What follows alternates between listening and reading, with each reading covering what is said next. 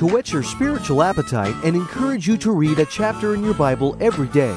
This is Chapter by Chapter with Pastor Sandy Adams of Calvary Chapel, Stone Mountain.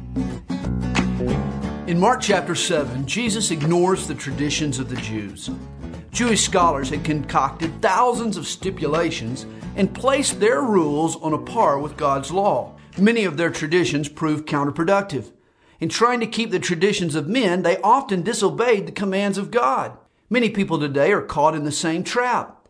They dutifully do what they've been told, but their relationship with God is flat, sterile, boring, and they don't know why. Tradition has stifled truth. It's time they sorted out God's truth from human tradition. Sin does not slide down the throat. When a man is defiled, it's an inside job. That's why abstinence doesn't always reflect repentance. Just because you don't smoke, drink, or cuss doesn't mean you're living a holy life. Sin is more than actions. What about your attitudes? Jesus healed in different ways. At times, his methods were bizarre. Here, he heals a hearing loss and a speech impediment by sticking his fingers in a man's ear and spitting on his tongue. God's methods are as varied as the people he heals.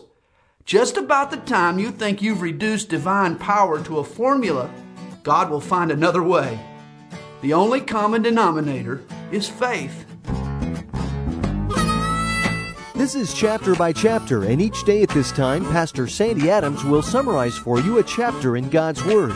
For a complete tape study of today's chapter, you can call us at 8777 by chap. That's 8777 BYCHAP. If you would like to listen again to today's chapter, visit our website at calvarychapelstonemountain.com.